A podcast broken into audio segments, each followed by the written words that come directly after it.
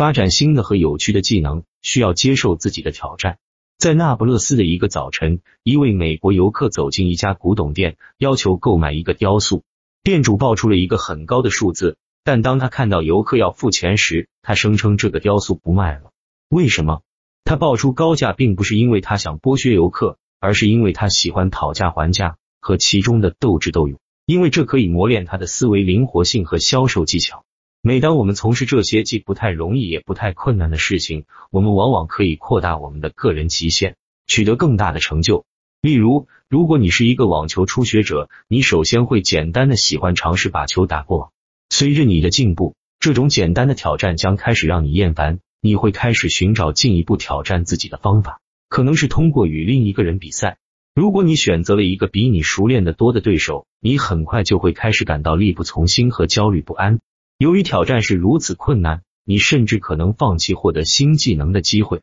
但是，如果你选择一个刚刚超过你的技能水平的对手，你的技能实际上可能会提高。然而，改进还要求这些技能与个人目标和激情保持一致，并且不受外部环境的影响，如做得好就有奖励的承诺，或做得不好就有惩罚的威胁。考虑一下被斯大林的警察、监禁的陶瓷学家伊娃泽塞尔，在保持理智的个人需要的激励下。他在脑海中与自己下棋，背诵自己的诗歌，做体操。即使在最恶劣的条件下，他也继续提高自己的技能。像泽塞尔这样的人，他们不需要外部给他们激励，他们为自己设计游戏，以保持自己的脑力，提高他们的技能和想象力，控制他们的意识。